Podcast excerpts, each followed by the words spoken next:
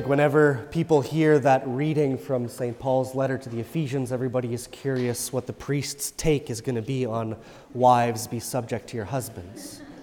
And unfortunately, I'm going to leave you in suspense for three years from now when that reading comes up again, because I'd like to preach about something else as my first Sunday with you. I've thought about this homily for years of what would I say to the people entrusted to my care the first time that I addressed them as pastor. Now, I preached this homily all last weekend in the fort, so it's not new anymore, but it's new to you. So, in thinking what I should say, I thought back to the first time that St. Peter addressed the people of Jerusalem after Easter, and that by his words, 3,000 converted on that day. So, I feel a lot of pressure in preaching this first homily. But what should I say to you? And it came down to two things. The first is a quote from St. Augustine that I try to use to mold and shape and direct the way that I live my priesthood. He once said to the people entrusted to his care, With you I am a Christian, for you I am a priest. With you I am a Christian, for you I am a priest. I am only a priest because I am first a Christian. And so my Christian life began in my family. I grew up in what I would consider an average Catholic family. That we went to Mass every Sunday without question. When we were younger, we would pray together as a family, me being the oldest of four. Once we all got busy with hockey, then prayer as a family in the evening started to fall apart but Mass was never in question. But then when I got to junior high, then it started to need to be the question how is this faith going to be my own? And not just this faith that my parents gave me. And I was blessed enough that I had this shift in my friends in grade 8, and this new group of friends invited me to join this group called Young Life. And through that experience, it was the first time that I ever made a choice for my faith apart from my parents. And that continued through junior high and high school. But then again, when I got to university, a new question was posed to me again Am I going to commit myself to this life of faith, or am I going to reject it? Because to be lukewarm in the middle, I had no interest in being lukewarm. And so I was asked at that same time to help with the youth group at my parish at Holy Family in St. Albert. And because I don't know how to say no, I said yes. And I very quickly realized, working with these high school kids, that a lot of them had a deeper faith than I did, who was supposed to be helping them discover their faith. And so that question came to me Am I going to embrace this or walk away?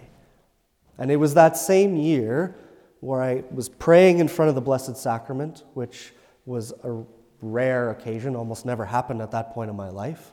And I don't know what I was praying about, but I can tell you I was not praying about priesthood. And kind of the draw on my heart, the question put on my heart was, What about being a priest?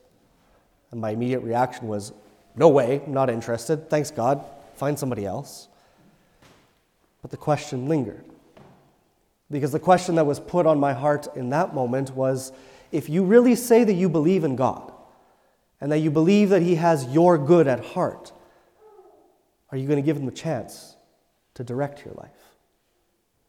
And that was a hard question for a stubborn young man to be open to. And so, with a little bit more time and with the help of a priest along the way, I finally accepted to give seminary a chance.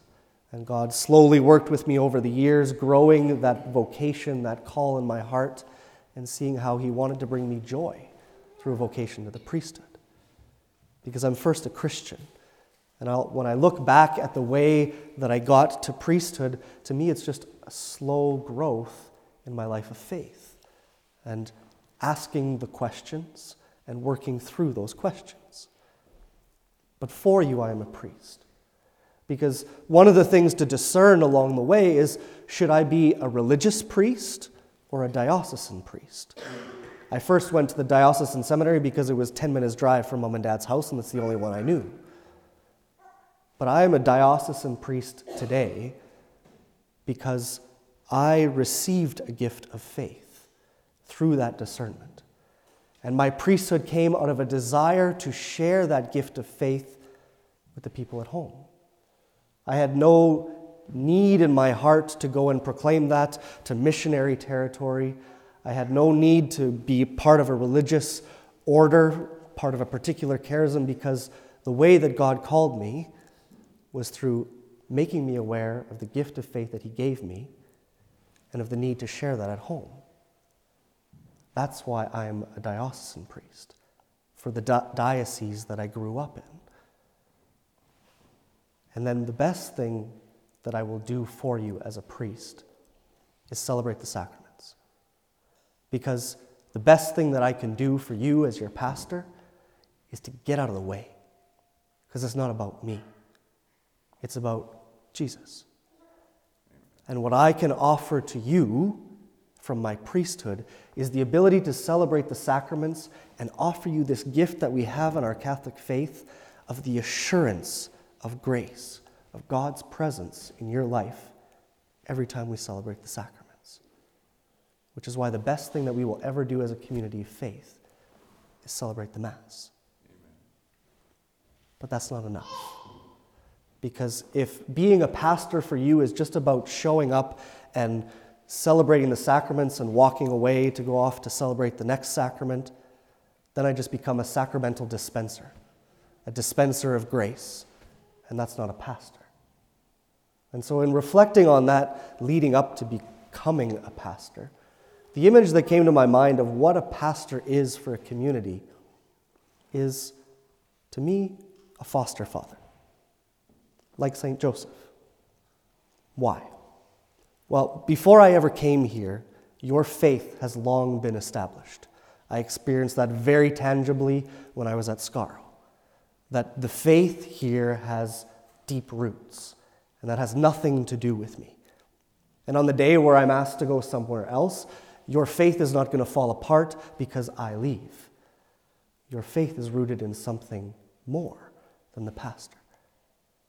But what I can offer, what the Archbishop has entrusted me with as pastor to this area, is that I'm here to try to help guide, direct, protect that faith that you already have so that you can move forward in your Christian journey with the Lord. Because ultimately, the pastor is intended to be the head of a Christian family. And if that sounds weird coming from a guy that you've barely met, it should. Because if you think of the image of a foster father, where the foster child comes into the home of the foster father, trust isn't just automatically there. Trust has to be earned both ways. The child has to learn trust from the father, and the father has to learn to trust the child. And that grows over time. And that's where we're at. You don't know me from Adam. And so you can't trust me yet. And I've only just met you, and so my trust in you is not there. But together as a community of faith, that trust can grow.